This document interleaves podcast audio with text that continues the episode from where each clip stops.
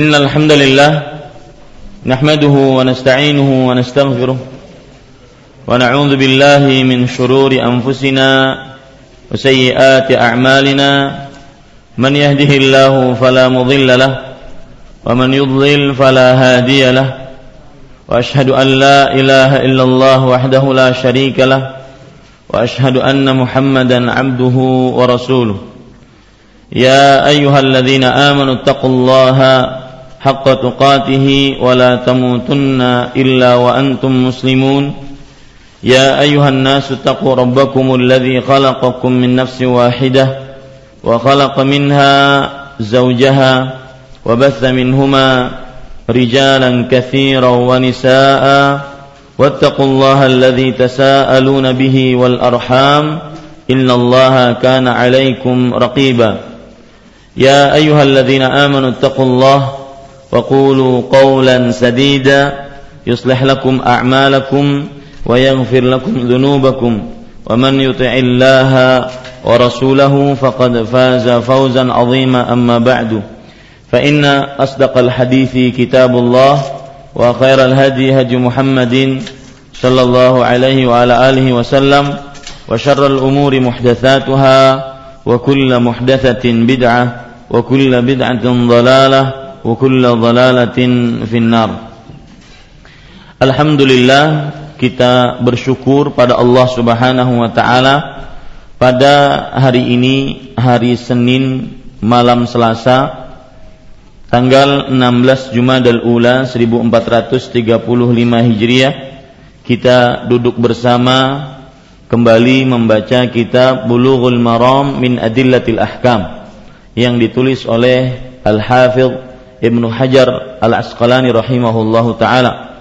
Salawat dan salam semoga selalu Allah berikan kepada Nabi kita Muhammad sallallahu alaihi wa ala alihi wasallam pada keluarga beliau, para sahabat serta orang-orang yang mengikuti beliau sampai hari kiamat kelak. Dengan nama-nama Allah yang husna dan sifat-sifat yang mulia, saya berdoa, Allahumma inna nas'aluka ilman nafi'an wa rizqan tayyiban wa amalan mutaqabbala. Wahai Allah, sesungguhnya kami memohon kepada Engkau rezeki ilmu yang bermanfaat, rezeki yang baik dan amal yang diterima. Allahumma amin. Bapak Ibu saudara-saudari yang dimuliakan oleh Allah, pada pertemuan kali ini kita membaca bab yang baru yaitu yang diberikan judul oleh penulisnya Babul Aniyati, bab Al-Aniyah. Al-aniyah jamak dari ina. Al-aniyatu adalah bentuk plural dari inaun. Tulisannya ina ya aniyah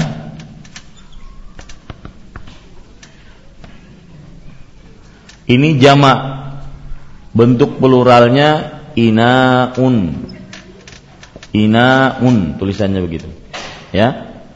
Inaun. Dan artinya adalah bejana yang biasa digunakan untuk meletakkan air wudhu. Ini arti secara bahasa yang biasa dipakai oleh orang Arab. Aniyah itu adalah bentuk jamak daripada ina inaun. Ina artinya adalah bejana tempat yang biasa dipakai oleh orang-orang Arab untuk meletakkan air wudhu ya untuk meletakkan apa? Air air wudhu akan tetapi nanti makna yang dimaksud oleh Ibnu Hajar Al Asqalani rahimahullah adalah bahwa aniyah di sini maksudnya adalah tempat seluruh tempat yang digunakan untuk meletakkan sebuah makanan atau minuman. Dari mulai yang paling kecil mangkok, piring, baskom, panci, wajan ya rinjing sirat itu namanya apa? Ina dalam bahasa Arab. Ya, itu namanya apa? Inaun. Semua tempat yang dipakai untuk meletakkan air atau makanan, eh makanan atau minuman, maaf. Semua tempat yang digunakan untuk meletakkan makanan atau minuman. Jadi ketika penulis Al-Hafidh Ibnu Hajar Al-Asqalani rahimahullah menyebutkan babul aniyah, bab bejana diterjemahkan di situ. Bejana di sini jangan terbetik cuma tempat air baskom, bukan. Semua baik itu piring, cangkir, mangkok, gelas, ya, semua yang bisa memuat makanan atau minuman. Maka itulah yang dimaksudkan bejana dalam bab ini. Kemudian para ikhwah, bapak ibu, saudara-saudari yang dimuliakan oleh Allah, sebelumnya kita perhatikan di bab yang pertama Imam Al-Hafidh Ibnu Hajar menyebutkan bab air, ya kan? Bab air seperti dari mulai halaman yang kelim, ketujuh bab air Nah, kemudian bab air ini otomatis membutuhkan tempat, memerlukan tempat. Makanya eh, bab yang kedua ini sesuai dengan apa yang diperlukan dari air, yaitu bejana. Makanya Al-Hafidh Ibnu Hajar Al-Asqalani rahimahullahu taala menyebutkan setelah bab air adalah bab bejana yang bisa memuat air dan makanan atau minuman tersebut. Di sini ada faedah menarik para ikhwan yang dirahmati oleh Allah Subhanahu wa taala yang disebutkan oleh para ulama ketika memulai mensyarah bab ini.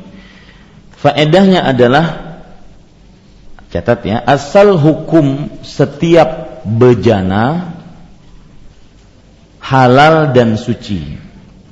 Asal hukum setiap bejana yang ada di dunia halal dan suci. Jadi kalau seandainya bejana itu nanti terbuat dari kulit, terbuat dari daun, terbuat dari plastik, terbuat dari besi, terbuat dari apa lagi? Ah? Nah, perhatikan, asal hukum setiap bejana halal dan suci. Dalil yang menunjukkan akan hal ini jangan lupa catat dalilnya surat Al-Baqarah ayat 29. Allah Subhanahu wa taala berfirman, "Huwallazi khalaqalakum ma fil ardi jami'an." Surat Al-Baqarah ayat 29. Dialah Allah yang telah menciptakan bagi kalian seluruh apa yang ada di bumi. Ini menunjukkan bahwasanya Allah Subhanahu wa taala menyebutkan nikmatnya kepada hambanya semua apa yang di bumi ini silahkan kalian pakai. Menunjukkan apa saja yang ada di bumi halal dan suci. Jadi sisi pendalilannya dari situ. Ya, sekali lagi saya katakan asal hukum setiap bejana yang dipakai baik itu terbuat dari besi, terbuat dari daun, terbuat dari apa pun kulit ya maka asal hukumnya halal. Dalilnya surat Al-Baqarah ayat 29. Huwallazi khalaqalakum ma fil ardi jami'an. Dialah Allah yang telah menjadikan bagi kalian seluruh apa yang ada di bumi. Sisi pendalilannya bagaimana Ustaz? Sisi pendalilannya adalah ketika Allah menyebutkan semua apa yang ada di bumi diciptakan untuk kalian wahai manusia itu menunjukkan bahwasanya apa yang ada di bumi suci dan halal untuk dipakai. Nah, ini kaidah dasar. Berarti apa pun yang kita pakai terutama untuk makan dan minum asalnya halal. Tidak boleh kita haramkan kecuali dengan dalil. Tidak boleh kita halalkan, eh, haramkan kecuali dengan apa? Dengan dalil. Ini penting berbicara tentang asal hukum, perhatikan ya, saya sering sekali menyebutkan asal hukum. Ya, asal hukum. Asal hukum segala sesuatu yang dipakai halal. Misalkan asal hukum memakai jam tangan halal, kacamata halal, peci halal, baju halal. Ya, celana halal, apa pun jenisnya. Paham maksudnya? Kecuali nanti yang dikecualikan oleh Allah. Ini pentingnya memahami asal hukum. Seperti saya beri contoh, asal hukum sembelihan seorang muslim halal. Asal hukum sembelihan ahlul kitab halal berdasarkan surat Al-Maidah ayat 5. Nah, nanti kecuali yang dikecualikan. Apa itu?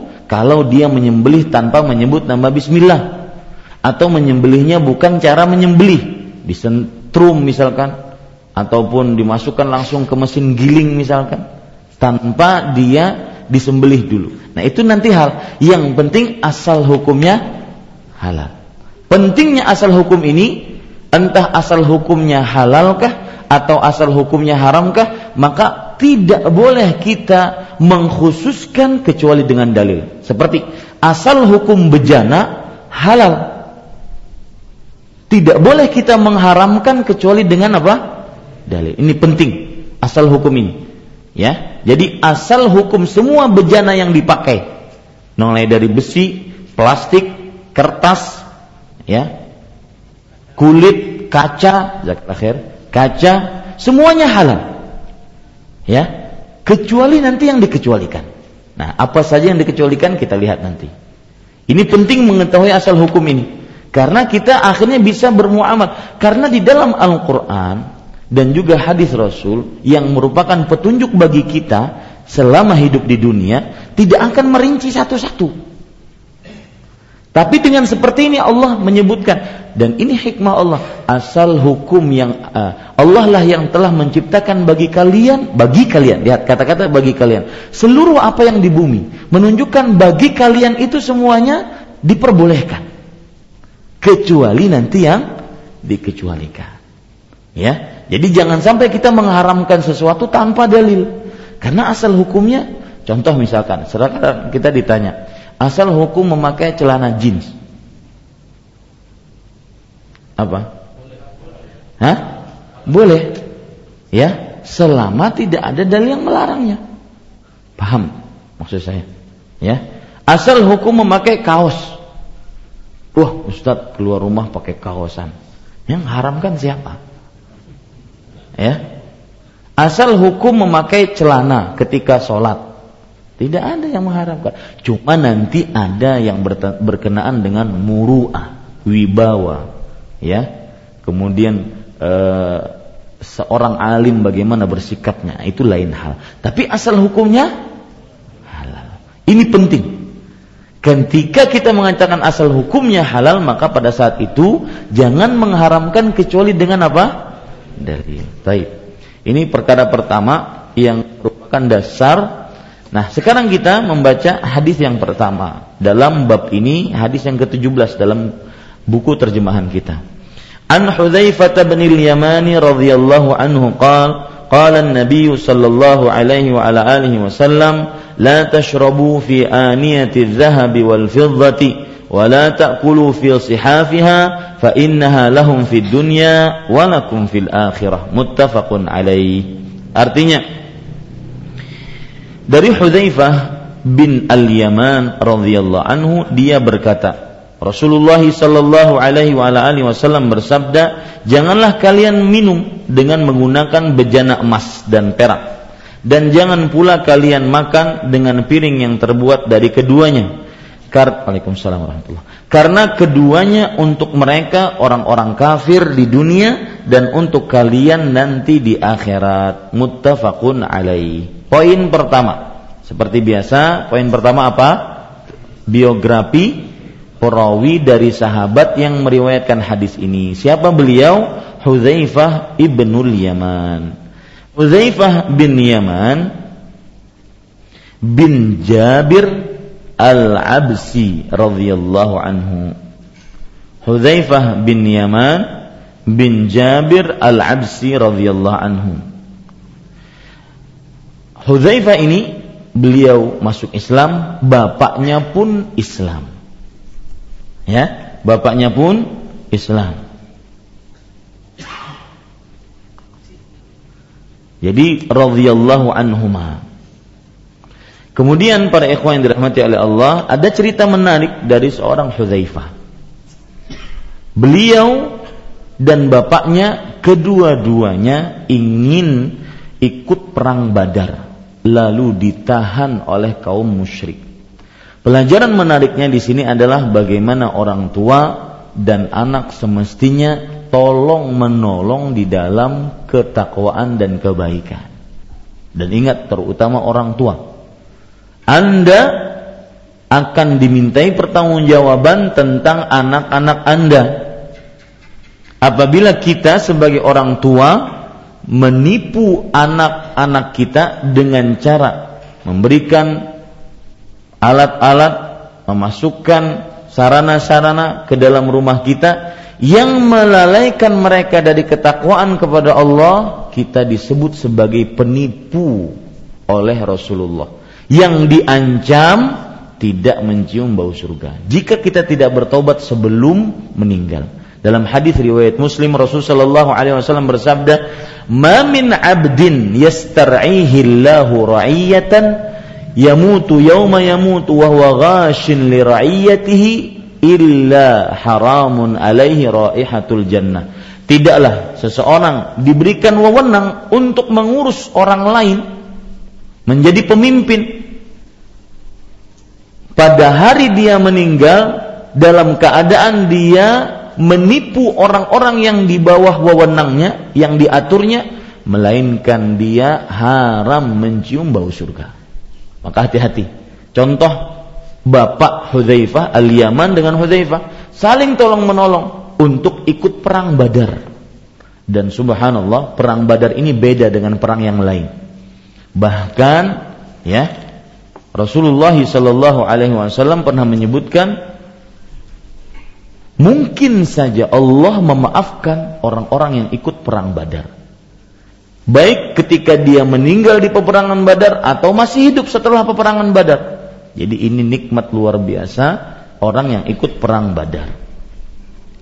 Kemudian pada ikhwan yang dirahmati oleh Allah Subhanahu wa taala dan kedua-duanya akhirnya tidak bisa ikut perang Badar. Tetapi perang selanjutnya mereka berdua ikuti yaitu peperangan Uhud ya, peperangan Uhud. Yang luar biasa menyedihkan lagi dan tragis bagi Hudzaifah adalah bapaknya Al-Yaman dibunuh oleh kaum muslim. Karena kaum muslim tidak mengenal bahwasanya Al-Yaman ini adalah seorang muslim. Ini para ikhwan yang dirahmati oleh Allah Subhanahu wa taala. Keutamaan Hudzaifah ibnu Yaman radhiyallahu anhu bahwasanya Hudzaifah bin Yaman disebut oleh Rasulullah Shallallahu Alaihi Wasallam atau dikenal oleh para ulama sejarah sebagai sahibus sir. Sahibus sir. Sirri. Ya. Artinya apa ya kalau bahasa tata negaranya itu sekretaris pribadi yang memegang rahasia. Ya. Asisten pribadi pemegang rahasia. Bukan asisten pribadi itu banyak. Ada sekretaris, ada ini pemegang rahasia khusus, bukan jubir. Ya, bukan juru bicara. Tapi pemegang rahasia. Kenapa? Karena disebutkan bahwasanya kepada Hudzaifah bin Yaman lah Rasul Shallallahu Alaihi Wasallam memberitahukan seluruh orang-orang yang tidak beriman sampai hari kiamat. Ini termasuk salah satu keistimewaan dari Hudzaifah ibnu Yaman radhiyallahu anhu. Jadi seluruh kaum munafik yang ada di zaman Rasulullah diberitahukan oleh Rasulullah Shallallahu Alaihi Wasallam kepada Hudzaifah ibnu Yaman. Kemudian para ikhwan yang dirahmati oleh Allah Subhanahu wa taala dan Hudzaifah juga mengikuti peperangan Khandaq dan seluruh peperangan lanjutnya.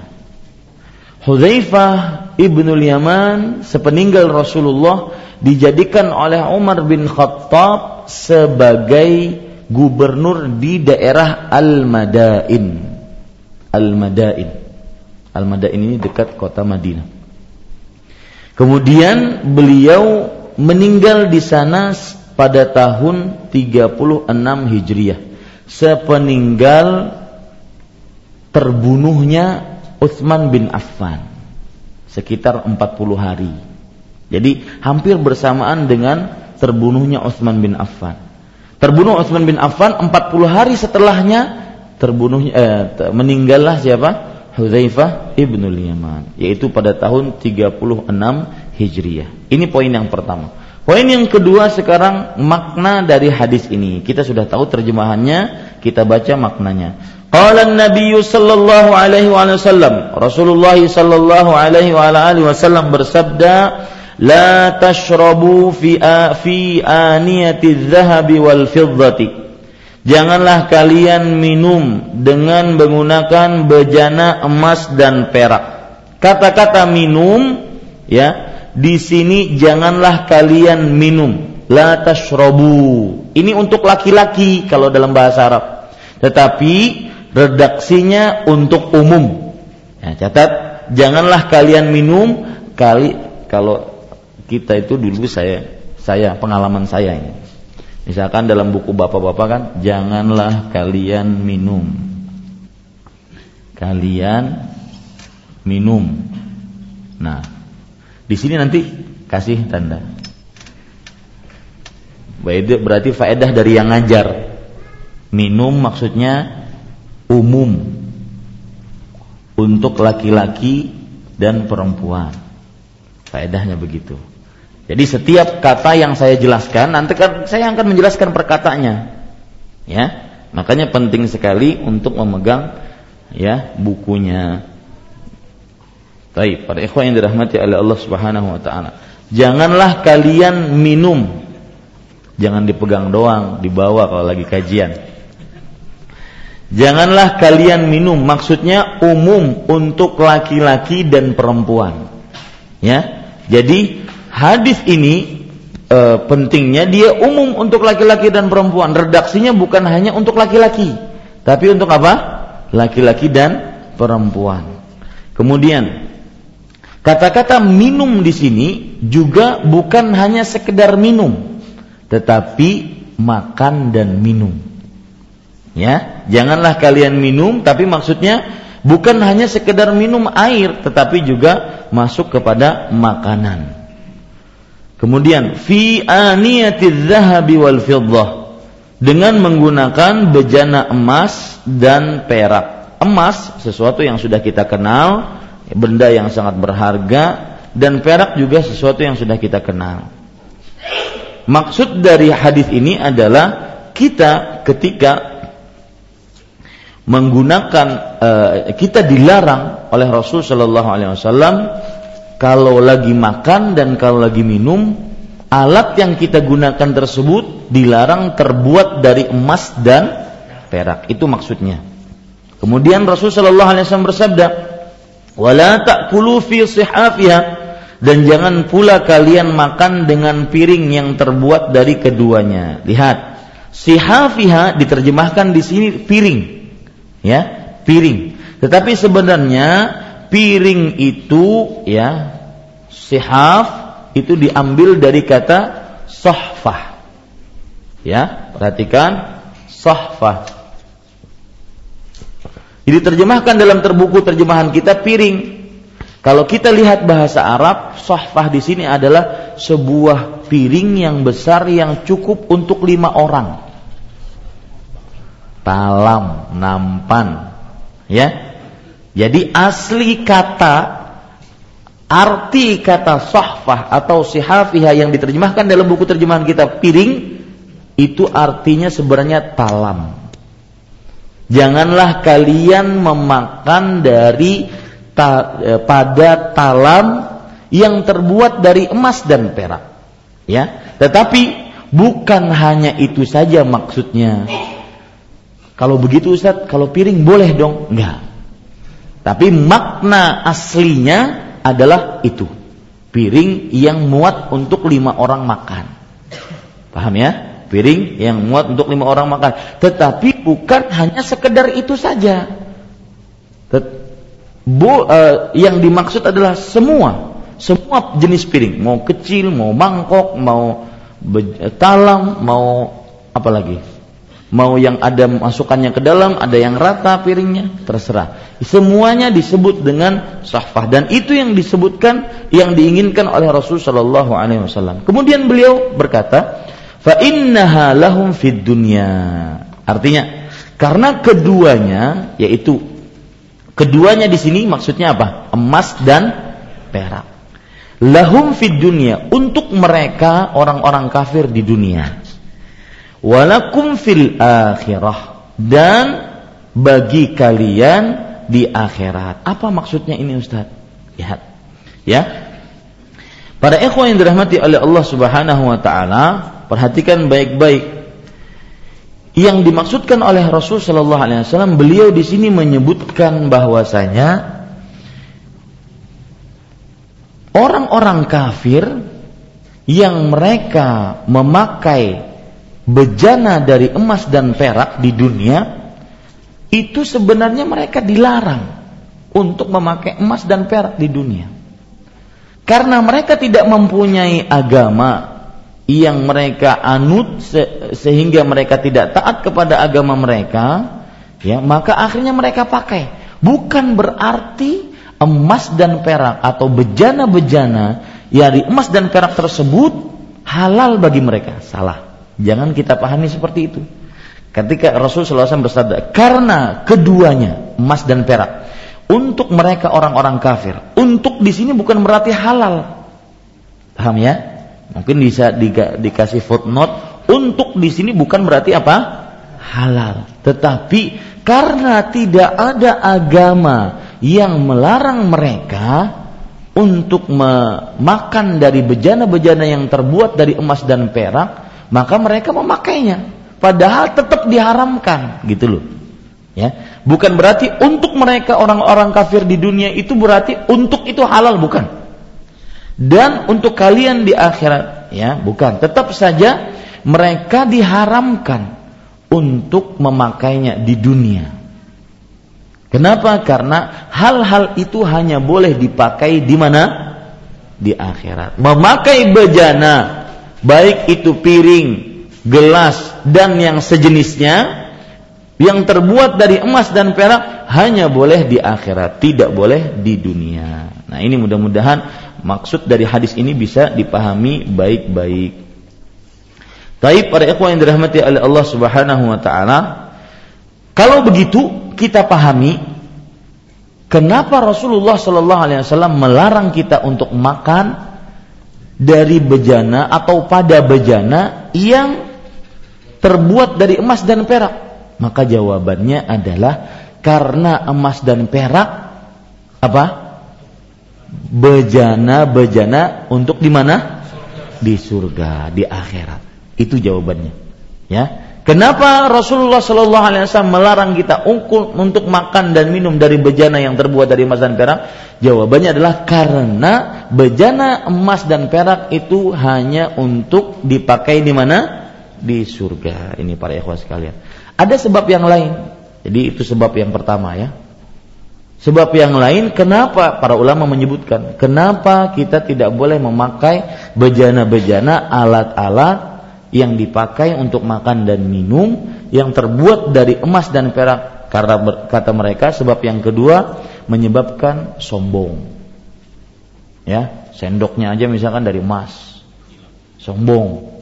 Ya. Kemudian sebab yang ketiga itu namanya melecehkan orang miskin. Ya melecehkan apa? Orang miskin. Nah ini tiga sebab. Kenapa kita dilarang untuk makan dan minum dari bejana emas dan perak atau bejana yang terbuat dari emas dan perak. Ini para ikhwan yang dirahmati oleh Allah Subhanahu wa taala. Ada lagi sebab yang keempat dan ini sebab yang disebutkan oleh Imam Al-Qayyim. Dan sebab ini kuat sekali. Sebab yang keempat yaitu seorang muslim dilarang makan dan minum dari pada bejana ya entah itu gelas, cangkir yang terbuat dari emas dan perak sebabnya adalah ubudiyah. Benar-benar mutlak penghambaan diri. Allah melarang, Rasulnya melarang, ya sudah kita ikut aja. Ya. Ubudiyah. Artinya apa? Benar-benar penghambaan diri. Ini empat sebab. Yang pertama apa? Rasulullah SAW kenapa melarang kita untuk makan dan minum dari bejana emas dan perak? Karena itu tempat-tempat di di surga. Bejana-bejana hanya dipakai di surga. Yang kedua untuk karena menimbulkan sombong. Yang ketiga karena menyebabkan ya menyebabkan sakit hati orang miskin. Yang keempat apa? Ubudiyah. Ubudiyah artinya paham Pak ya? Apa ubudiyah artinya? penghambaan diri. Artinya, kapan Allah larang, kita terima. Kapan Allah halalkan, kita terima. Ubudiyah. Ini yang disebutkan oleh Imam Ibnu Qayyim Al-Jauziyah rahimahullahu taala. Saya baca perkataan beliau dalam kitab Zadul Ma'ad والصواب أن العلة والله أعلم ما يكسب استعمالها القلب من الهيئة والحالة المنافية للعبودية munafatun zahirah dan pendapat yang benar bahwasanya sebab wallahu alam dilarangnya seseorang makan dan minum dari bejana emas dan perak adalah karena hati akan terambil darinya sifat yang menolak kepada penghambaan diri kepada Allah Subhanahu wa taala. Ya, hati akan menolak kalau kita pakai emas, perak itu menolak untuk menghambakan diri kepada Allah Subhanahu wa taala. Baik. Sekarang kita poin yang ketiga yaitu derajat hadis ini.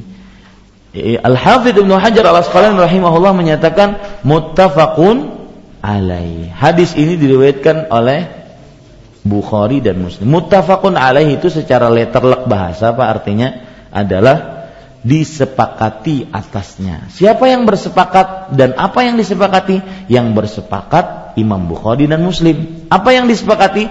Mengeluarkan hadis ini di dalam dua kitab sahih mereka. Sahih Bukhari dengan sahih Muslim. Makanya istilah muttafaqun alaih itu istilah yang disebutkan Al-Hafidh Ibnu Hajar Al-Asqalani rahimahullah di dalam kitab beliau Bulughul Maram. Baik. Pelajaran yang keempat, poin yang keempat dan ini poin yang paling ditunggu-tunggu, pelajaran dan hikmah dari hadis ini. Apa hukum dan pelajaran yang kita bisa ambil dari hadis ini? Yang pertama, hadis ini menunjukkan larangan untuk makan dan minum dengan menggunakan bejana yang terbuat dari emas dan perak. Ya. Perhatikan, hadis ini menunjukkan larangan makan dan minum untuk bejana yang terbuat dari emas dan perak. Azan dulu. Ya, azan ya. Belum ya? Sudah, silakan. Ya. Kita lanjutkan. Jadi pelajaran pertama, hadis ini menunjukkan larangan untuk makan dan minum dengan menggunakan bejana dari emas dan perak. Pelajaran kedua, larangan ini hukumnya adalah pengharaman. Ini pelajaran kedua. Larangan ini hukumnya adalah pengharaman.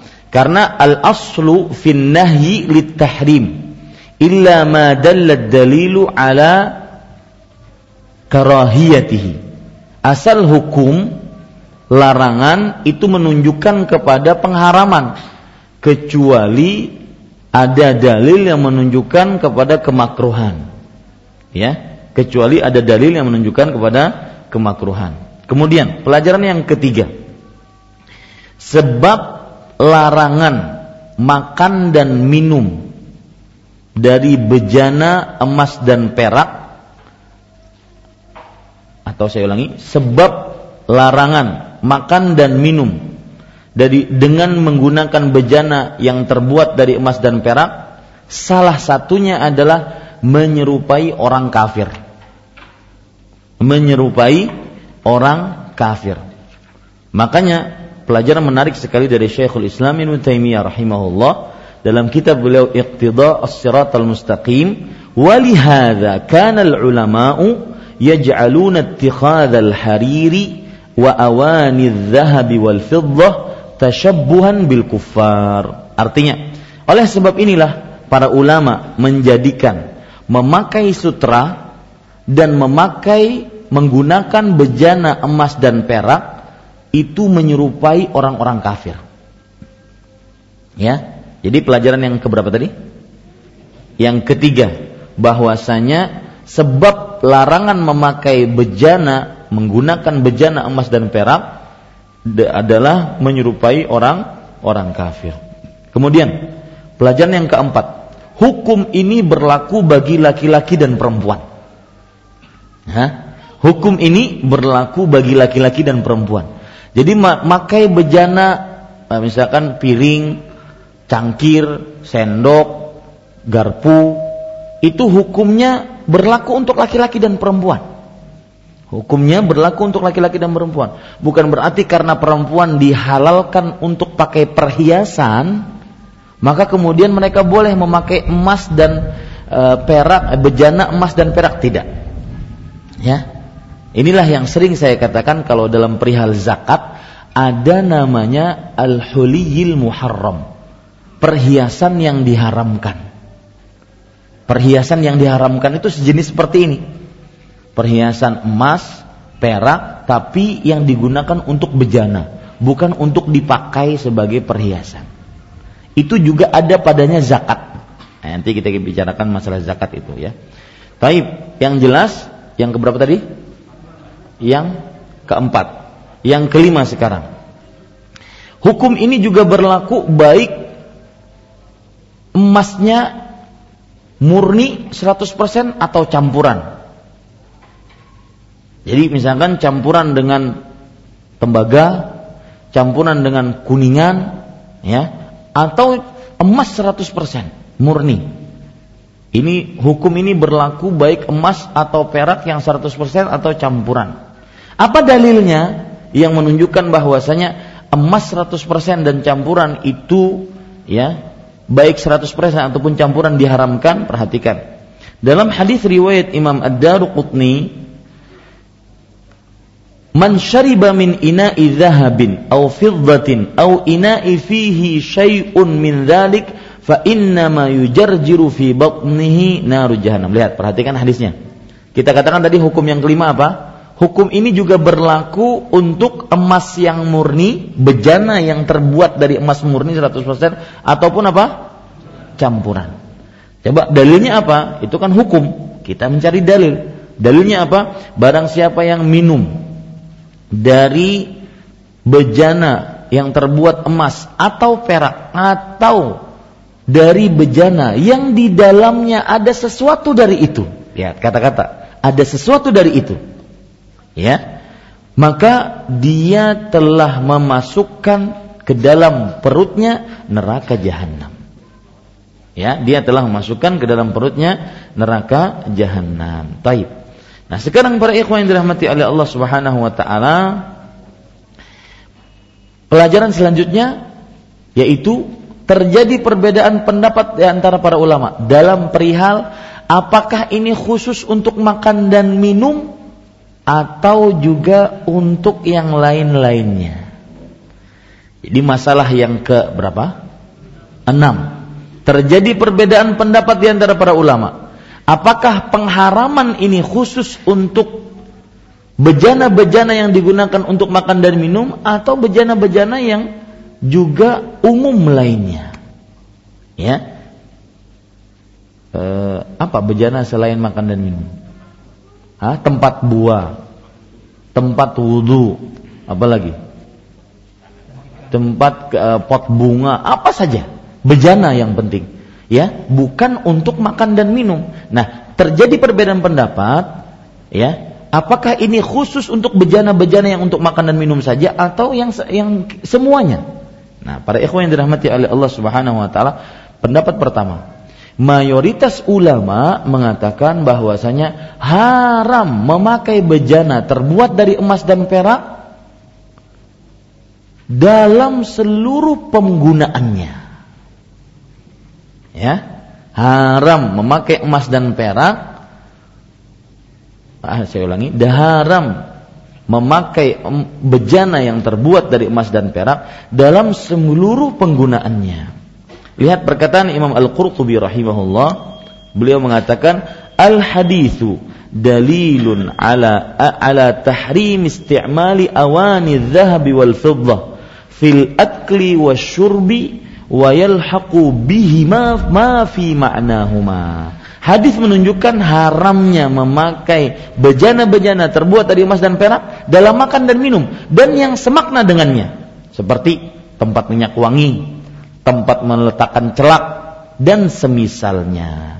Wa wa wa bitahrimi dzalik qala jumhurul ulama'i salafan wa khalafan. Dan yang mengatakan pengharaman itu adalah mayoritas para ulama. Ya, baik yang sudah terdahulu ataupun yang akan datang. Ini para ikhwah sekalian. Pendapat kedua kita bahas setelah salat Isya. Sallallahu Nabi Muhammad walhamdulillahi rabbil alamin. Bismillahirrahmanirrahim. Alhamdulillahirabbil alamin wa sallallahu sallam wa baraka ala abdihi wa rasulih nabiyina Muhammad wa ala alihi wa sahbihi ajma'in. Amma ba'du. Sebelum saya lanjutkan bagi bapak-bapak dan ibu-ibu yang belum mendapatkan buku terjemah Bulughul Maram maka diharap untuk mencatat namanya dan nanti kita akan adakan insya Allah buku tersebut. Para ikhwan yang dirahmati oleh Allah Subhanahu wa taala, sebelum sholat Isya tadi kita menyebutkan sebuah permasalahan. Terjadi perbedaan pendapat di antara para ulama apakah memakai bejana menggunakan bejana yang terbuat dari emas dan perak ini umum atau hanya pada makan dan minum saja. Maka pendapat yang pertama, pendapat apa yang sudah kita tulis? Jumhur, jumhur ulama, mayoritas para ulama. Apa pendapat mereka? Bahwasanya ini haram umum, ya seluruhnya, bukan hanya makan dan minum saja. Lalu kalau ada orang bertanya kepada jumhur, wahai jumhur, Kenapa hanya e, disebutkan oleh Rasulullah makan dan minum dalam hadis ini? Bukankah itu sebagai pengkhususan? Maka jumhur menjawab, jumhur menjawab yang disebutkan oleh Rasulullah makan dan minum, tetapi beliau inginkan umum. Kenapa disebutkan makan dan minum saja? Karena itu yang paling banyak digunakan oleh manusia. Karena itu yang paling banyak digunakan apa? Oleh manusia. Taib. Sekarang Pendapat yang kedua yaitu pendapatnya para ulama peneliti. Di antaranya As-San'ani, Asy-Syaukani dan Imam Ibnu Utsaimin rahimahullahu taala. Ya, As-San'ani, Asy-Syaukani dan Imam Ibnu Utsaimin rahimahullahu taala bahwa pengharaman bejana dari emas dan perak, nah saya ulangi, pengharaman memakai bejana dari emas dan perak hanya pada makan dan minum saja. Ini pendapat kedua. Ya. Pengharaman memakai bejana emas dan perak hanya pada makan dan minum saja. Ini pendapatnya para siapa? Ulama peneliti seperti As-San'ani, Asy-Syaukani dan Imam Ibnu Utsaimin rahimahullahu taala. Mereka berdalil bahwasanya kalau bejana itu dipakai digunakan bukan untuk makan dan bukan untuk makan dan minum maka boleh. Bukan untuk makan dan minum maka boleh. Coba perhatikan hadis atau sebuah cerita yang diriwayatkan oleh Imam Bukhari yaitu dari Utsman bin Abdullah bin Mauhib. Perhatikan ya. Sekarang kita berbicara pendapat yang keberapa? kedua yang menyatakan selain makan dan minum memakai bejana emas dan perak apa? Boleh. Dalilnya kata mereka sebuah riwayat dari Uthman bin Abdullah bin Mauhib. Beliau berkata, "Arsalani ahli ila ummi Salamata biqadahin min ma." Artinya, istriku mengutusku untuk pergi ke Ummu Salamah. Ummu Salamah siapa? Istri Rasulullah sallallahu alaihi wasallam. Membawa bejana yang berisi air. Fajaat bijal jalin min fiddah fihi sya'run min sya'rin Nabi sallallahu alaihi wasallam. Jadi istri Nabi Muhammad eh, Ummu Salamah mempunyai bejana, perhatikan di sini, mempunyai mangkok kalau kita ya.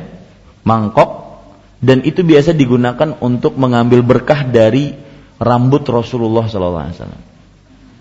Ya, beliau punya rambut Rasulullah, beliau letakkan di mangkok. Siapa yang sakit, maka diisi dengan air diminumkan kepada orang tersebut. Ini khusus untuk Rasul sallallahu alaihi wasallam dan rambut tersebut sudah habis. Kalau ada yang sekarang mengklaim-klaim rambut seperti saya dulu waktu masih di beberapa tarekat sufi ya mengklaim ada rambut Rasul sallallahu alaihi wasallam. Ha kau babagi. ya. Nah, ini ini tidak benar klaim-klaim seperti ini. Harus ada uh, bukti nyata bahwasanya itu memang rambut Rasul sallallahu alaihi wasallam dan itu hanya khusus milik Rasul sallallahu alaihi wasallam. Tidak bisa disamakan. Kenapa tidak bisa disamakan dengan rambut-rambut wali-wali ataupun uh, sunan-sunan ataupun orang-orang soleh? Kenapa? Karena kesolehan Rasulullah tidak sama dengan kesolehan manusia biasa. Makanya itu khusus milik Rasulullah yang berhak dimintai berkah pada atau diharapkan ber, bukan diminta mohon maaf alhamdulillah yang berhak di diambil berkahnya pada sebuah zat hanya diri Rasulullah Sallallahu Alaihi Wasallam. Rambutnya air ludahnya air keringatnya bekas mandinya bekas air wudhunya itu hanya Rasulullah Sallallahu Alaihi Wasallam. Tidak bisa dianalogikan dengan manusia-manusia lain kalau ada yang menyatakan bisa dianalogikan dengan manusia-manusia lain, maka tidak sama kesolihan Rasulullah dengan kesolihan manusia-manusia biasa. Taib. Kalau ada yang berkata lagi, yang penting kan beriman Ustaz. Rasulullah beriman, saya juga beriman, sama-sama beriman. Kalau begitu kumpulkan ya rambut-rambut di salon-salon, jadikan tabaruk semuanya. Nah, itu tidak benar ya. Jadi Ummu Salamah mempunyai mangkok yang berisi di apa rambut Rasul Shallallahu Alaihi Wasallam. Nah, apabila ada orang yang minta beliau isi air, kemudian beliau minumkan. Nah, ini mangkoknya ini terbuat dari apa? Dari uh, perak. Ya, mangkoknya ini terbuat dari perak, menunjukkan bahwasanya Rasulullah eh, bahwasanya Ummu Salamah memakai untuk selain makan dan minum. Artinya selain cangkir dan piring.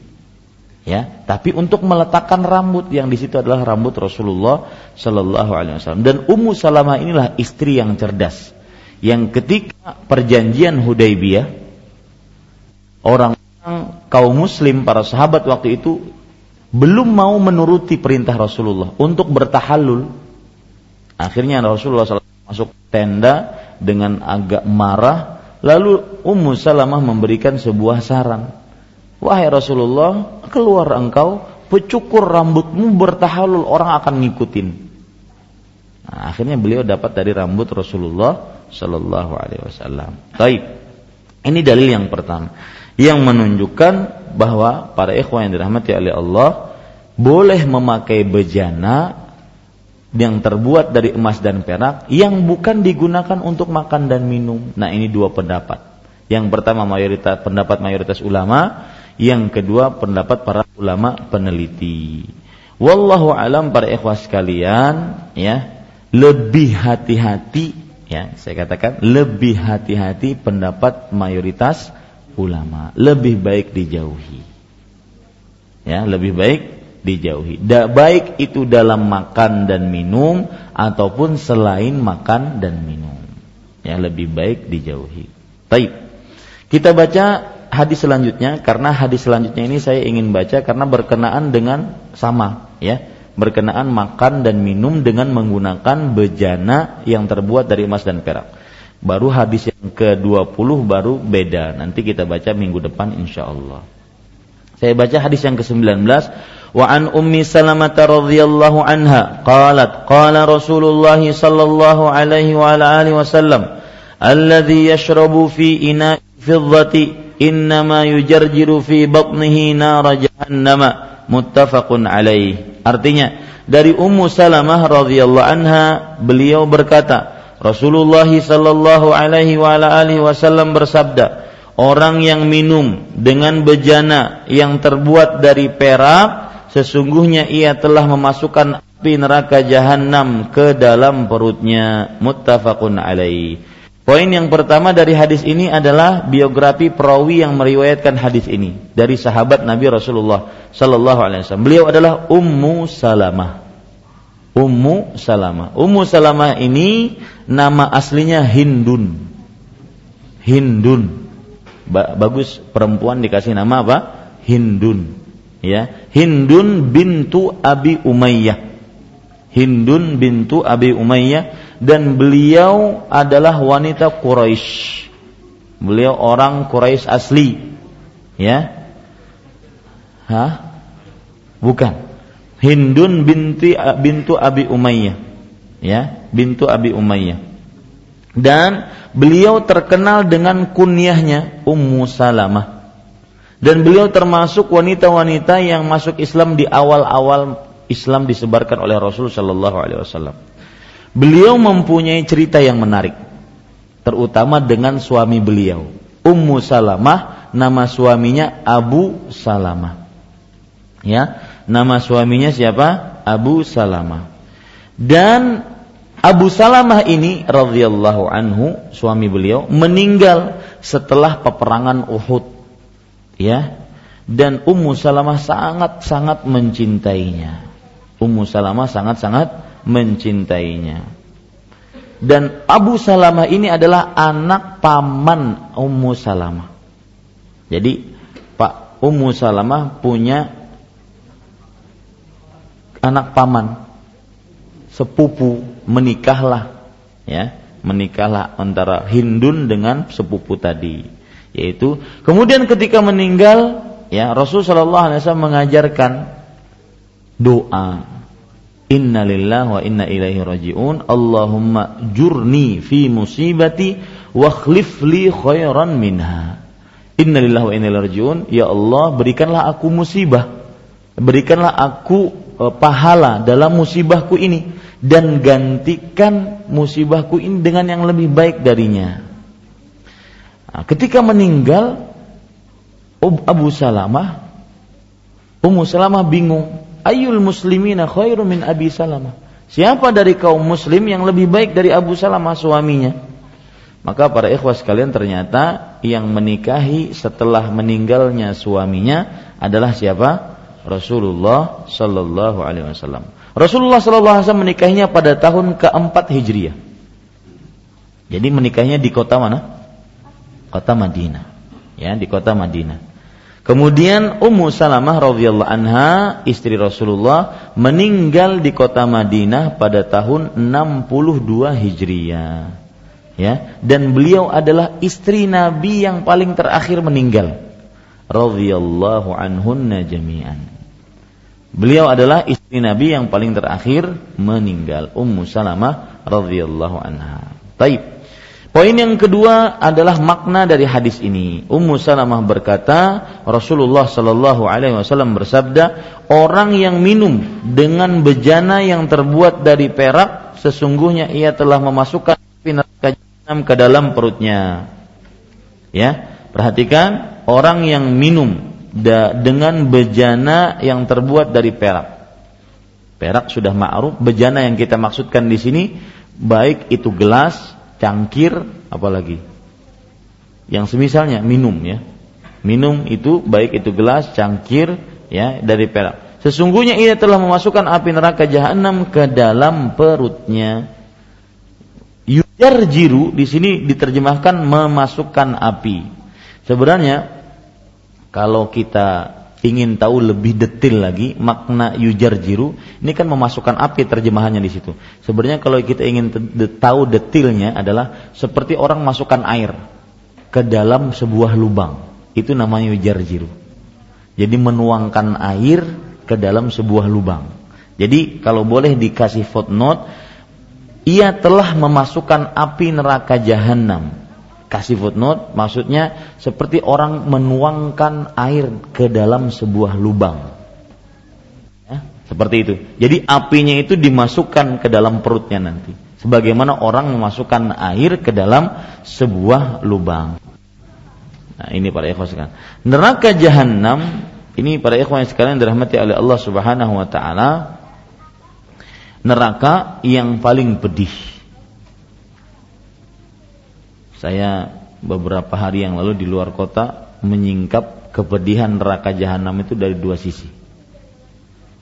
Kepedihan neraka jahanam dari dua sisi. Yang pertama, ya, jangan pernah terbetik di dalam hati kita, terbesit dalam hati kita ketika mendengar neraka jahanam kecuali satu kalimat, tempat siksa paling terburuk. Tempat siksa paling terburuk. Terburuknya bagaimana?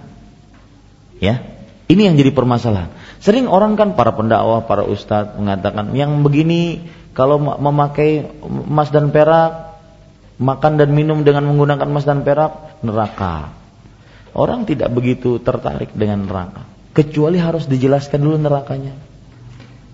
Terutama di zaman sekarang harus banyak sekali penjelasan-penjelasan. Semakin jauh kita dari zaman Rasulullah harus semakin harus dijelaskan. Contoh yang lain lagi misalkan orang yang menghafal nanti di dalam uh, Al-Qur'an nanti di hari kiamat dia akan disuruh menghafal di di hari kiamat. Setiap ayat yang dia baca naik, setiap ayat yang dia baca naik terus Iqra wartaqi kama kunta turattil fid dunya. Iqra wartaqi warattil kama kunta turattil fid dunya. Fa inna manzilataka inda akhir ayatin taqra'uha. Kalau saya sebutkan hadis ini kepada Bapak, tergugah enggak untuk menghafal Al-Quran? Bacalah dan naiklah. Bacalah dengan pelan-pelan sebagaimana kamu baca di dunia. Sesungguhnya ayat yang terakhir kamu hafal adalah tingkatanmu di surga. Tertarik Pak? Sebagian orang enggak. Kenapa? Kata dia, Ustadz, saya tidak saya tidak suka ketinggian.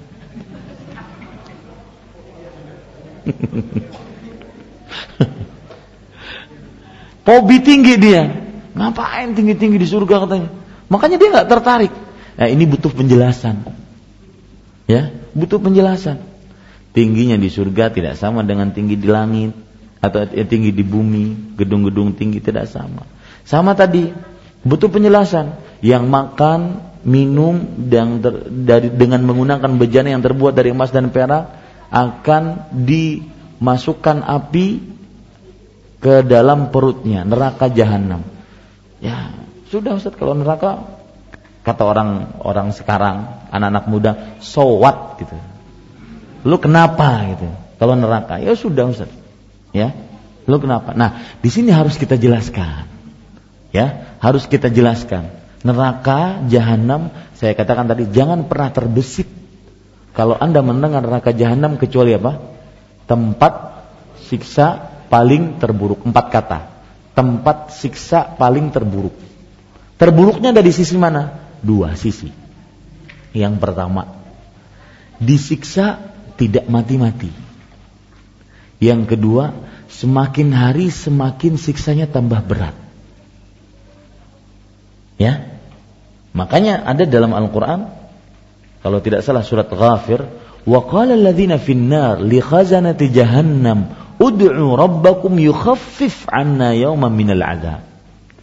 Orang-orang yang di dalam neraka jahanam berkata kepada malaikat penjaga neraka jahanam, "Wahai malaikat, berdoa kalian, minta kalian kepada Allah agar diringankan siksa kami walau satu hari."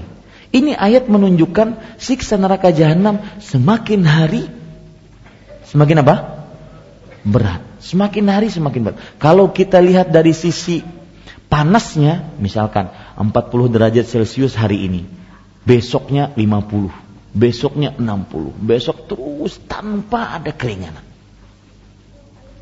Yang pertama tadi apa? Lihat keburukan neraka, jahanam apa? Disiksa tidak pernah mati, bukan kebal. Hancur tapi di kembalikan, hancur dikembalikan lagi, disiksa lagi, hancur kembalikan lagi, siksa terus seperti itu.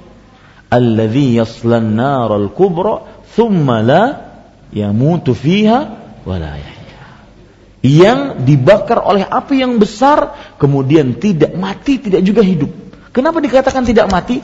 Karena ketika dia hancur, kullama nadijat juluduhum baddalnahum juludan ghairaha liyadzuqul adzab. Setiap kali hancur kulit mereka digantikan dengan kulit yang lain. Hancur lagi kulit yang lain. Agar apa? Merasakan siksa. Agar merasakan apa? Siksa. Jadi para ikhwas sekalian, jangan pernah terbesit ketika mendengar neraka seperti sekarang ini. Ya orang yang minum dengan bejana yang terbuat dari perak sesungguhnya ia telah memasukkan api neraka jahanam ke dalam perutnya. Jangan pernah terbesit kecuali neraka jahanam tempat terbuluk, tempat siksa paling ter terbuluk. Kalau ingin nambah lagi yang ketiga sebabnya yaitu tempatnya sendiri buruk. Ini hasil dari keluar kemarin ya. Karena ada di kamar sendirian jadi banyak yang dibaca. Hasilnya eh, apa? Eh, neraka jahanam tempat siksa paling terburuk dilihat dari tempatnya, tempat penyiksaannya itu buruk. Bagaimana? Contoh Allah berfirman tentang orang yang melalaikan. Fakhalafa min ba'dihim khalfun adha'us salata wattaba'us syahawati fasawfa yalqawna ghayyat. Lalu ada orang-orang yang menggantikan mereka setelah mereka yang meremehkan salat dan mengikuti syahwat. Siapa mereka? Bagaimana mereka akan mendapatkan ghoi, neraka yang disebut dengan neraka ghoi. Neraka ghoi itu bagaimana? Tempatnya buruk. Wadin lembah. Ba'idul qa'ri wadin fi jahannam, lembah dalam neraka jahannam. Dalam khabithut ta'mi, baunya busuk. Apa hubungan antara dalam dengan bau busuk? Semakin ruangan semakin dalam, semakin pengap. Betul? Sumur semakin dalam, semakin hilang oksigen. Ditambah dengan bau yang busuk, semakin mematikan siksanya. Makanya jangan pernah terbesit tentang neraka jahanam kecuali tiga hal. Apa tadi? Siksanya tidak pernah yang disiksa tidak pernah mati. Yang kedua apa? Semakin hari semakin berat. Yang ketiga, tempatnya buruk. Saya pernah punya teman kerja di perminyakan, kerjaannya sering ke lapangan minyak, ngebor-ngebor minyak. Beliau izin boleh nggak Ustadz motong jenggot? Kenapa? Saya bilang kalau seandainya motong jeng, eh, jenggot tidak dipotong maka akan ada celah yang masuk. Itu udara gas dari bawah yang kita bor kalau kita menghirupnya sedikit saja masuk ke dalam paru-paru kita mati seketika Ustaz. Maka saya bilang waman ya taqillah ya ja'allahu makhrajan. Yang bertakwa kepada Allah, Allah akan jadikan jalan keluar. Enggak bisa. Hukum Allah tetap hukum Allah. Ya, ini para ikhwas sekalian. Banyak juga kawan-kawan dulu eh, chef-chef di apa di hotel-hotel terkenal ya, bintang 5, bintang 7 minta izin untuk me, kan tidak boleh salah satu hal yang tidak diperbolehkan ketika membuat makanan punya jenggot. Ya, rambut harus ditutup, jenggot harus ditutup. Ini repotnya, maka tetap tidak boleh. Biarkan dia berjenggot, ya, dan itu sunnah Rasul Shallallahu Alaihi Wasallam. Jelas neraka jahanam ketika berbicara kita ini tentang ini sudah kita pahami. Jangan pernah terbesit kecuali tempat siksa paling terburuk dan itu dilihat dari tiga sisi tadi. Wallahu alam. Kemudian para ikhwan yang dirahmati oleh Allah Subhanahu wa taala, pelajaran selanjutnya eh, poin selanjutnya yang kita bisa ambil dari hadis ini muttafaqun alaih. Hadis diriwayatkan oleh Imam Bukhari dan Muslim. Sudah jelas itu. poin yang keempat yaitu pelajaran dan hukum yang kita bisa ambil dari hadis ini. Ini pelajaran paling utama ya. Makan dan minum berjan e, dengan menggunakan bejana yang terbuat dari emas dan perak dosa besar. Adalah dosa besar. Kenapa disebut dosa besar? Apa bedanya dosa kecil dengan dosa besar? Karena ada ancaman apa? Neraka. Definisi dosa besar sebagaimana dikatakan oleh Abdullah bin Abbas radhiyallahu anhuma dan juga Al Hasan Al Basri ini yang ingin mengetahui bedanya dosa besar dosa kecil ya tapi kalau sudah tahu jangan diremehkan dosa kecilnya Yang ingin mengetahui adanya dosa besar, dosa kecil, silahkan periksa nanti hal-hal yang dilarang oleh Allah. Ada nggak ini? Uh, Abdullah bin Abbas mengatakan kullu dzambin khatamahu binarin au la'natin au adzabin au ghadab. Setiap dosa yang diancam oleh Allah dengan empat hal. Neraka, laknat, siksa atau murka. Semua ini disebut dengan dosa besar. Dan termasuk hal yang uh, penemuan menarik juga saya sering mengatakan ini al-aqilu la yastahinu bil kabirah. Orang yang berakal tidak pernah meremehkan dosa besar. Itu perkataan dari Syekh Ibrahim bin Amir Ar-Ruhaim. Ini para ikhwas sekalian. Dosa besar kenapa? Karena diancam apa? Neraka. Ya, diancam dengan neraka. Ini menunjukkan yang sangat luar biasa pelajaran para ikhwan yang dirahmati oleh Allah Subhanahu wa taala.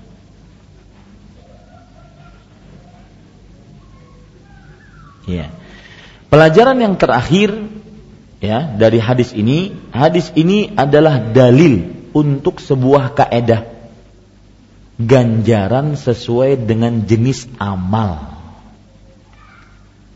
Ini hadis ini adalah dalil tentang sebuah kaidah yang sering disebutkan oleh ulama fikih. Al jazau min jinsil amal. Ganjaran sesuai dengan jenis amal. Ketika dia melanggar larangan Allah, maka dia akan diminumkan juga dengan hal yang pedih. Melanggar minum, melanggar larangan Allah dengan minum dan makan dengan menggunakan uh, bejana yang terbuat dari emas dan perak, maka dia akan mendapatkan balasan yang setimpal, yang sejenis, yaitu akan dimasukkan ke dalam, dituangkan ke dalam mulutnya sampai ke perutnya neraka jahannam. Ini para ikhwan yang dirahmati oleh Allah Subhanahu wa taala. Ya. Itu kiranya sekarang saya ingin ngetes kalau begitu ya dosa melihat perempuan yang tanpa mahram dosa kecil apa dosa besar Hah? Allah berfirman, "Kullil mu'minina yaghuddu min absarihim wa yahfudhu furujahum, dzalika azka lahum." Katakanlah wahai laki-laki yang beriman, hendaklah kalian menjaga pandangan kalian dan menjaga kemaluan kalian. Nah, di sini ada faedah menarik. Yang menjaga pandangan pasti terjaga kemaluan. Sama tadi, yang tentang melalaikan solat dapat neraka ghai. Allah berfirman, "Fakhalafa min ba'dihim khalfun adha'us salata wattaba'us syahawati." Lalu ada orang-orang yang mengganti mereka yang melalaikan solat dan mengikuti syahwat hawa nafsu. Faedah dari para ulama, setiap orang dan ini kita coba kita lihat dalam diri kita. Kapan kita melalaikan solat, pasti sedang mengikuti hawa nafsu. Entah itu yang berhubungan dengan perut, kemaluan, atau harta. Pasti. Ini faedah yang sangat menarik. Kapan kita melalaikan, meremehkan sholat dengan segala macam bentuk peremehannya. Pasti sedang apa? Mengikuti hawa nafsu. Sama tadi. Kapan seseorang menjaga pandangan, maka akan terjaga kemaluan. Allah berfirman, Allah di sini tidak menyebutkan neraka, siksa, laknat. Berarti dosa kecil. Maka saya katakan dosa. Agar tidak meremehkan. Kenapa? Karena ada perkataan yang sangat menarik dari Bilal ibnu Sa'ad. La tanzur ila sigharil ma'siyah. Walakin yanzur ila azimi man asaib. Jangan pernah engkau lihat kecilnya sebuah maksiat. Tetapi lihatlah agungnya yang engkau maksiati Jangan-jangan yang kecil itu karena peremehan di dalam hati menjadi sebesar lebih besar daripada dosa zina. Ya, ini yang dikatakan oleh Imam Ibnu Qayyim Al-Jauziyah rahimahullah. Beliau mengatakan eh afwan yang dikatakan oleh uh, antara Imam Ibnu Qayyim ataupun Ibnu Rajab Al-Hambali. Beliau mengatakan inna saghirata dosa kecil qad yak yaqtarinu ma'aha kadang-kadang dosa kecil ini di, tidak dibarengi dengan sifatul haya, tidak malu. Qillatul isti'zam, sedikit me, mengagungkan dosa, tidak malu tapi dan sedikit mengagungkan dosa. Wa qillatul mubah wa adamil mubala dan tidak peduli. Ya, qad yulhikuha bil kabirah. Terkadang dikategorikan sebagai dosa besar. Kadang kan orang menganggap ah kecil, apalagi kalau sudah diembel-embeli salafi, salaf, manhaj salaf. Sudah ngaji tauhid, sudah jauh dari syirik.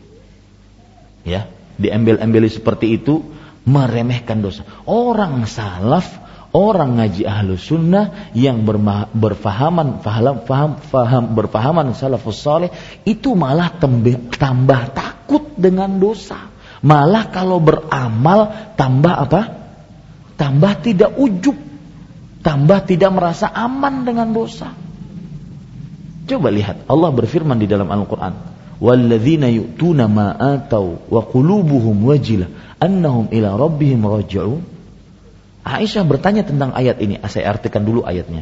Orang-orang yang menafkahkan hartanya di jalan Allah dan hati mereka ya, hati mereka bergetar. Kata Aisyah, wahai Rasulullah, orang-orang yang bergetar itu apakah yasriqun wa yaznun?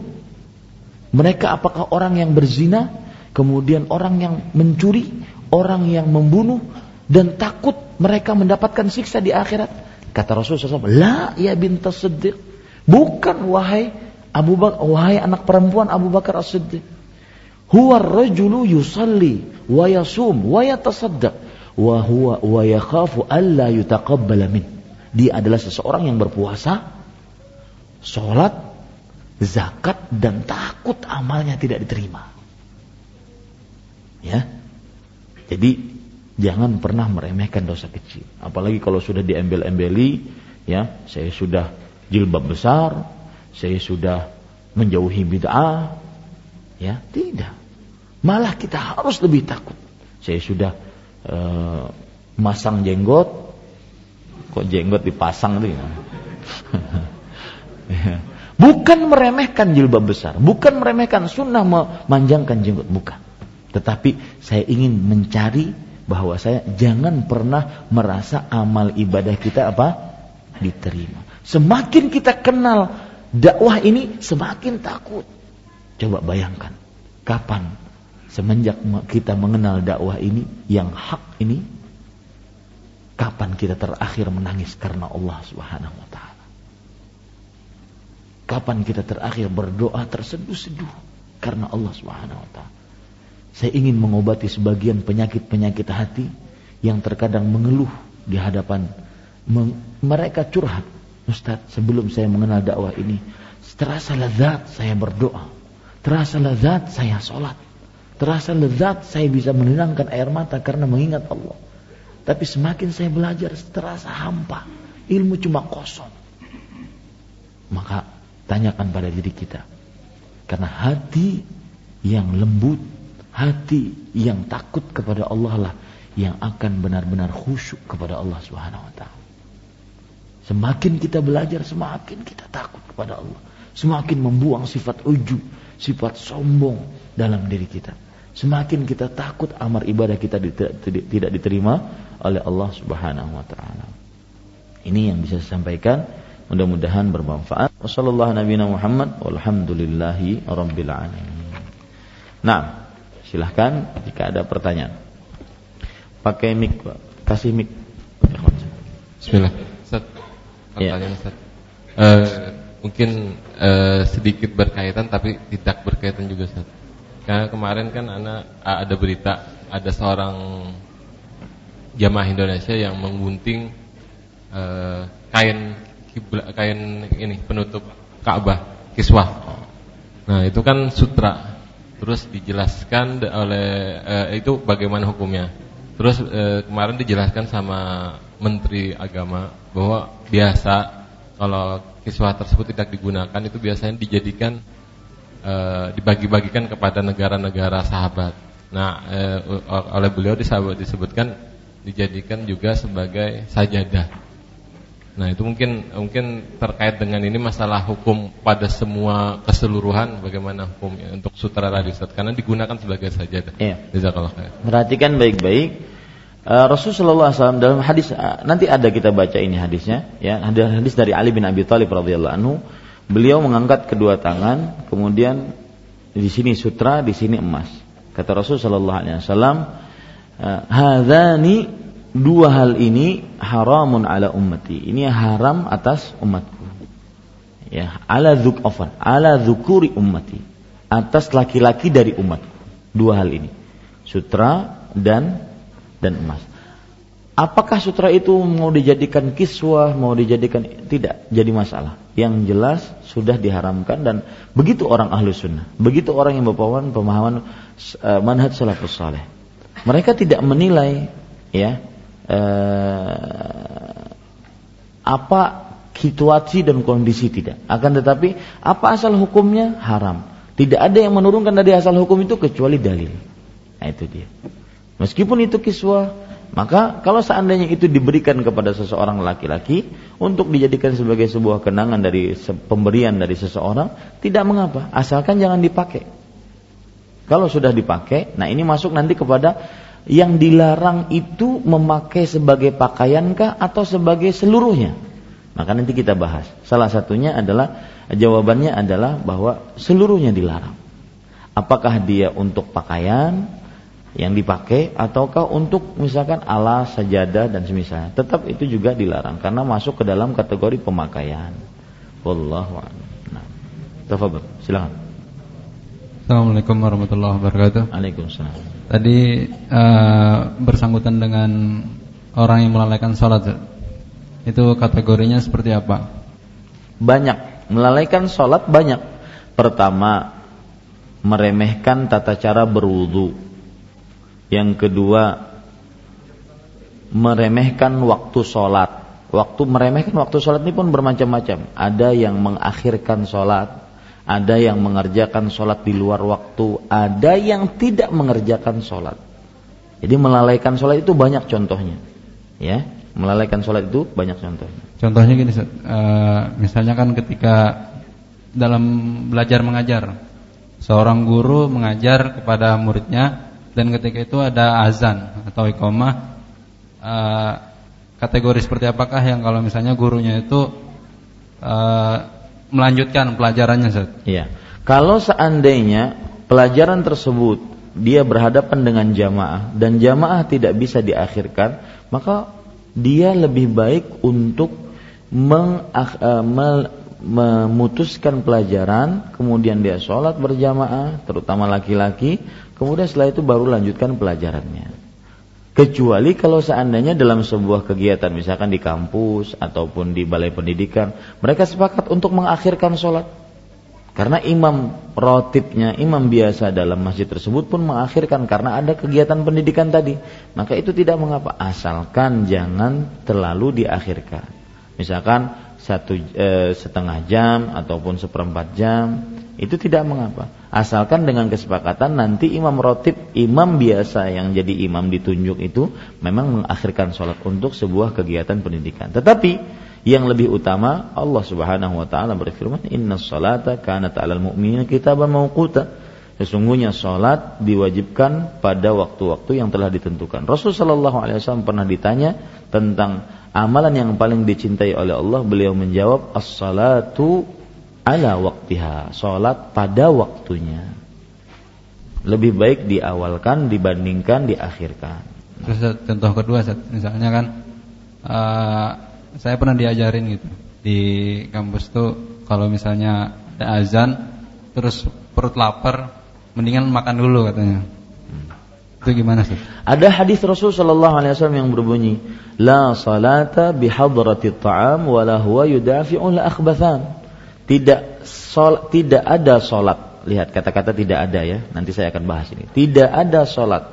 Orang yang sedang dihidangkan padanya makanan dan orang yang sedang menahan dua kotoran, kencing atau buang air besar.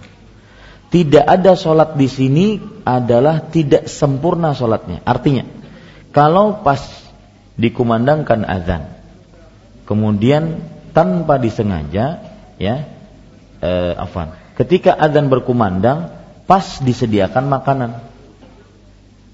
Maka pada saat itu lebih baik terutama bagi orang yang sedang lapar-laparnya dan haus-hausnya untuk makan dan minum sesuai dengan yang dibutuhkan dia baru setelah itu ikut sholat berjamaah dan kata-kata tidak ada di sini maksudnya tidak sempurna sholatnya artinya ganjarannya tidak penuh yang maknanya apabila dia memaksakan tinggalkan makanan dia ikut sholat berjamaah sholatnya sah.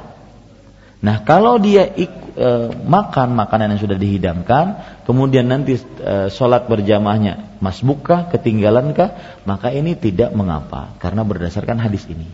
Ada juga yang tadi yang kedua yaitu orang yang sedang menahan kencing dan juga buang air besar. Apabila dia sambil kebelet sholat gitu ya. Ya dia paksa. Sholatnya bukan tidak sah. Gugur kewajiban tapi apa? Tapi tidak sempurna pahala sholatnya ya tidak sempurna pahala sholatnya nah kalau seandainya dia tadi akhirnya buang air besar buang air kecil kemudian terlambat maka tidak ada tercelaan padanya. Demikian. Wallahu yang lain? Radio nggak ada? Silakan Bismillahirrahmanirrahim. Assalamualaikum warahmatullahi wabarakatuh. Waalaikumsalam. Uh, ini Ustaz ingin koreksi diri sendiri dulu ini. Uh, kemarin kan waktu pembagian Bulughul Maram, ini Ustaz Ustaz menga, menga, apa, mengatakan ingat yang membawa kitab Bulughul Maram uh, diharapkan bisa bahadir Ustaz. Itu itu kata-kata Ustaz yang aneh ingat Pak waktu pembagian ulama ini Ustaz ini yang anak alami pribadi ini kan sedang di Martapuran Ustaz ini bisa aja orang ngatain curhat. Hmm. jadi saya dari Martapura karena kondisi istri sedang melahirkan dan anak harus menjaga istri saya.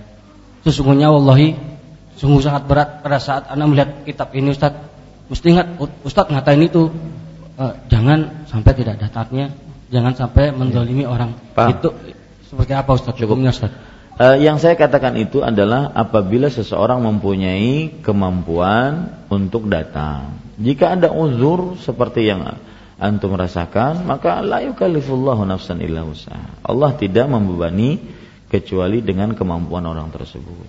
Jadi mudah-mudahan semua dari kita dimudahkan dalam mengerjakan ketaatan kepada Allah. Antum menjaga keluarga itu adalah sebuah ketaatan dan berharap pahala darinya dan ketika orang yang ber apa bersedekah berinfak ya dengan kitab ini tidak mensyaratkan. Saya juga ketika mengatakan itu diharapkan, bukan diwajibkan, ya. Demikian. Dan yang lain, Bapak-bapak. Dan saya ucapkan kepada Bapak-bapak dan ibu-ibu yang baru datang, ya, selamat datang para penuntut ilmu syar'i. Mudah-mudahan eh, senantiasa betah menuntut ilmu di Masjid Imam Syafi'i dan sekali lagi yang belum mendapatkan buku Bulughul Maram insyaallah kita akan adakan nanti. Nah. Bismillah. Ustaz uh, terkait dengan uh, larangan uh, menggunakan bejana hmm. baik muslim dan juga berapa juga buat orang-orang kafir. Hmm. Nah, apakah ini secara umum Ustaz, apakah semua larangan atau perintah juga berlaku buat orang kafir? Karena saya juga pernah mendengar bahwa sesungguhnya orang kafir itu memang disiksa karena kekafirannya itu pun ditambah bonus sekarang dia tidak melakukan sholat misalkan misalnya. Bagus, ini bagus pertanyaannya.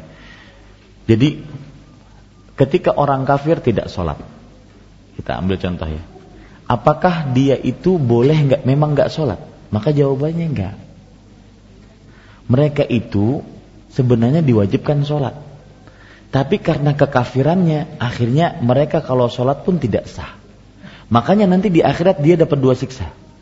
Kenapa kamu kafir dan kenapa kamu nggak sholat? Dua-duanya kena.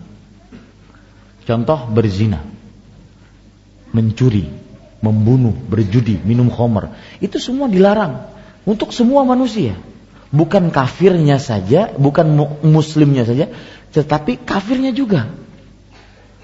Makanya mereka tersiksanya nanti lipat ganda. Kenapa kamu kafir? Dan kenapa kamu nggak sholat? Kenapa kamu berzina? Kenapa kamu minum khamar, berjudi? Ya, jadi harus dipahami itu. Semuanya, jadi uh, dalam bahasa fikihnya itu ini Pak. Khitabus syariah amun li jami'il insi wal jin. Redaksi syariat itu umum untuk seluruh manusia dan jin. Kafirnya kah muslimnya kah? Artinya orang kafir sebenarnya diwajibkan apa? Sholat. Tetapi karena dia kafir sholatnya tidak sah. Ya, makanya nanti dia di dua. Orang yang makan harta riba. Ya begitu juga. Muslim dan kafirnya dilarang untuk makan harta riba. Bukan hanya orang muslimnya saja. Tetapi orang kafir juga juga dilarang untuk makan harta riba. Demikian. Cukup kiranya apa yang baik dari Allah Subhanahu wa taala, apa yang buruk itu dari saya pribadi, saya cukupkan dengan kafaratul majlis. Subhanakallahumma bihamdika asyhadu an la ilaha illa anta astaghfiruka wa atubu ilaik. Sallallahu Muhammad walhamdulillahi rabbil alamin. Wassalamualaikum warahmatullahi wabarakatuh.